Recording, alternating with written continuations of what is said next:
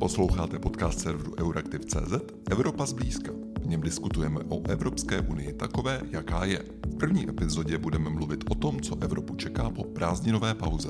Léto už skončilo a Brusel ožil.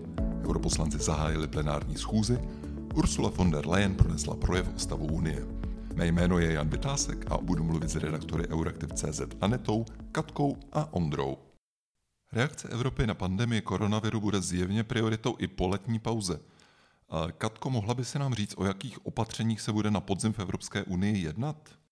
Tak vlastně, jak říkáš, eh, koronavirová pandemie a s ní spojená krize určitě neustoupí do pozadí. Co se týče ale zdravotní agendy, tak se dostane také na jiná témata. V souvislosti s koronavirem se připravuje farmaceutická strategie, ta měla původně vyřešit otázky, jako je nerovný přístup k léčivům a, a taky jejich vysoké ceny. Nicméně v reakci právě na koronavirus se tato strategie bude zabývat nově především přílišnou závislostí zemí Evropské unie na trzích z léčivy třetích zemí, a v centru pozornosti zůstane rovněž vývoj vakcíny proti nemoci COVID-19.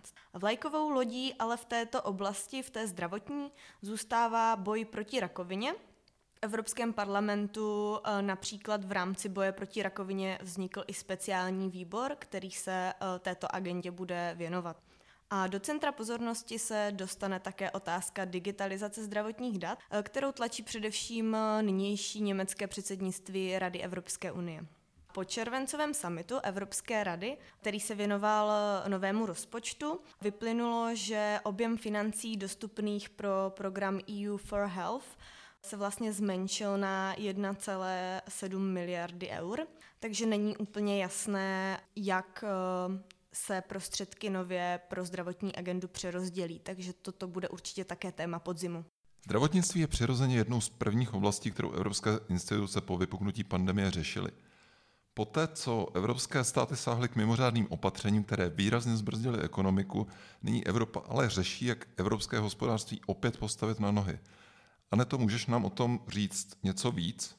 Mm, určitě můžu. Eh, Evropská komise vlastně už v květnu přišla s návrhem eh, něčeho zcela nového v Evropě dosud nevýdaného a to je takzvaný Evropský fond obnovy nebo také plán obnovy. Předsedové vlád eh, to potvrdili, potvrdili to na průlovém červencovém summitu. A vlastně shodli se na tom, že Evropská unie si na finančních trzích eh, vypůjčí částku 750 miliard eur. Teďka vlastně jde o to, že eh, aby vůbec ten nový rozpočet, který by měl začít od příštího roku, tak aby mohl začít skutečně fungovat, aby ty členské státy mohly začít čerpat peníze, tak potřebuje souhlas od Evropského parlamentu.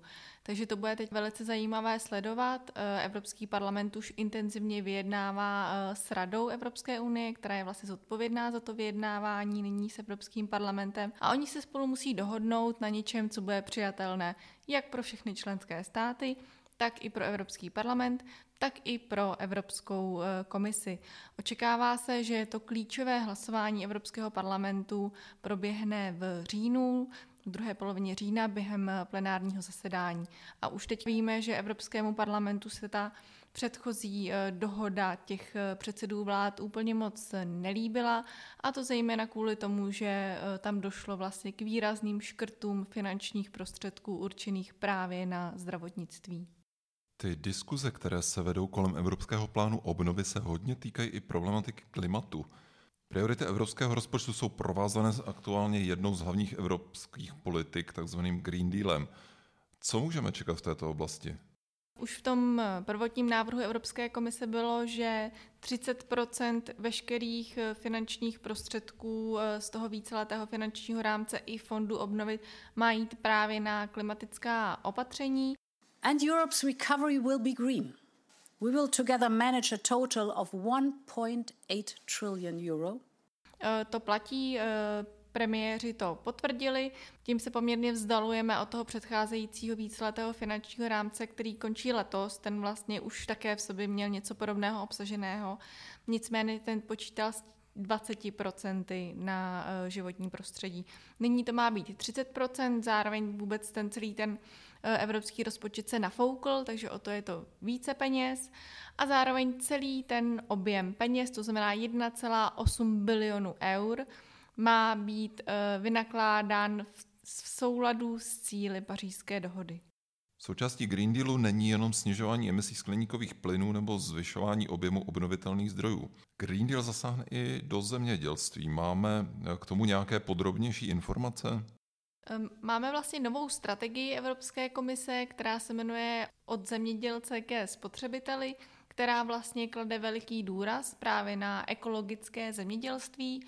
E, na čtvrtině e, zemědělské půdy v EU by se mělo hospodařit ekologicky, což e, bude poměrně výzva pro celou Evropskou unii, pro Českou republiku úplně tolik ne, protože u nás to ekologické zemědělství se poměrně dynamicky rozvíjelo v posledních letech. No a určitě uh, veliké očekávání jsou vkládána také do omezování pesticidů a různých chemických hnojiv. To bude další velkou výzvou pro, pro zemědělce i pro ty české. A jinak uh, samozřejmě my očekáváme uh, reformu společné zemědělské politiky, reformu, která se vyjednává už přes tři roky a vlastně stále není dohodnutá. Čekalo se ten evropský rozpočet. Evropský rozpočet už je víceméně narýsovaný, takže teďka se vlastně odblokovala ta jednání o té reformě zemědělské politiky, která by se snad mohla dotáhnout do konce roku. My se teď ještě jednou vrátíme k plánu obnovy evropské ekonomiky v důsledku pandemie koronaviru. Součástí tohoto plánu je totiž i podpora digitálních technologií. Digitalizace je přitom jednou z oblastí, které patřily k prioritám Unie už před krizí. Komise má v prosinci přijít s návrhem legislativního balíčku, který je označován jako akt o digitálních službách. Co nového Katko přinese? Tak eh, akt o digitálních službách je dosud nejambicioznější pokus Evropské unie o, o to regulovat eh, vlastně internetové giganty typu Google, Facebook nebo Amazon. A komise chce prostřednictvím té legislativy vytvořit vlastně férovější soutěžní prostředí eh, na internetu, tím, že by mohla například těm platformám typu Google zakázat přednostní zobrazování jejich služeb na úkor jejich eh, konkurentů. Kromě toho má akt vlastně stanovit jasná pravidla pro nakupování na internetu anebo posílit bezpečnost na internetu. Právě proto komise dále připravuje ještě legislativu, na jejímž základě budou muset platformy bránit zneužívání dětí na internetu. Next year, the Commission will propose new legislation to make it mandatory for relevant internet and social media messaging companies to detect, to report, and to remove materials, and to refer them to appropriate uh, authorities. Eurokomisařka Ilva Johanssonová také naznačila, že by vlastně v Evropské unii mohlo dojít ke vzniku nového centra, které by bylo zaměřené na boj proti sexuálnímu zneužívání dětí a jeho úkolem by bylo vyhledávání a nahlašování problematického online obsahu. Nicméně v oblasti digitálu uh, určitě budou na programu dne do konce roku také uh, jiná témata, uh, a to například otázka digitalizace dat, jak už jsem zmiňovala, například těch zdravotních, na což tlačí německé předsednictví, a nebo aktuální otázka implementace 5G sítí v členských zemích či kyberbezpečnost. S nástupem Evropské komise Ursuly von der Leyen se mezi prioritami Evropské unie objevila i obraná politika.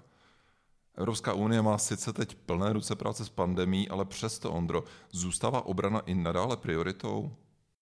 Ano, je to tak. Eh, pokud pomineme na to a budeme se soustředit pouze na tu obranou politiku Evropské unie, tak ta na podzim vstupuje do jakési evaluační fáze. V listopadu se eh, na stůl evropským ministrům obrany a vedení Evropské obrané agentury dostane první kompletní zhodnocení stavu evropské obrany. Říkají tomu koordinované roční zhodnocení eh, a v rámci toho budou navrženy i kroky do budoucna.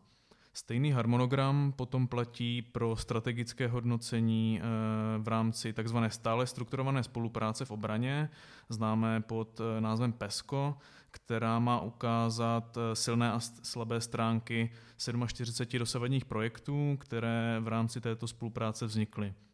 Probably the most important is the permanent structured cooperation. We have 47 ongoing PESCO projects This year we are taking stock of what it is working well and where we need to put extra efforts to make sure that we deliver concrete results. This is what the PESCO strategic review is about. a zároveň se diskutuje o tom, jestli do toho programu PESCO přizvat i země mimo Evropskou unii. Základem všeho bude nicméně to, eh, že se obraná politika bude muset kvůli krizi vypořádat eh, s menším objemem financí z původních 13 miliard euro pro to následující sedmileté rozpočtové období se prozatím stalo 7 miliard. Finálová dohoda na společném rozpočtu ale samozřejmě zatím chybí, jak už Aneta zmiňovala.